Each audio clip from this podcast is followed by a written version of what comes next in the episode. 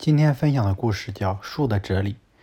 一个男人、一个女人和一个孩子向一棵树倾诉自己的烦恼。男人说：“我无法改变自己。”你看我，树说：“一年又一年，我都会由青葱变得枯黄，再回到青葱，从发芽到开花，再到落叶，我依然是我自己，仍旧是一棵树。”我的爱已耗尽。女人说：“为了爱，我已经倾其所有，完全失去了自我。”你看我，叔说，我的枝头上有知更鸟、树干，树皮中有猫头鹰、苔藓和瓢虫，它们能带走我拥有的，但带不走我自己。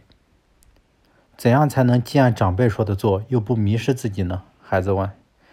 你看我，叔说，我在风中摇晃，在雨中低垂，但到现在我还是我自己，我仍旧是一棵树。不管我们知道与否，其实我们就像树。改变与成长，对我们来说，就像太阳每天都朝朝升西落一样，不足为奇。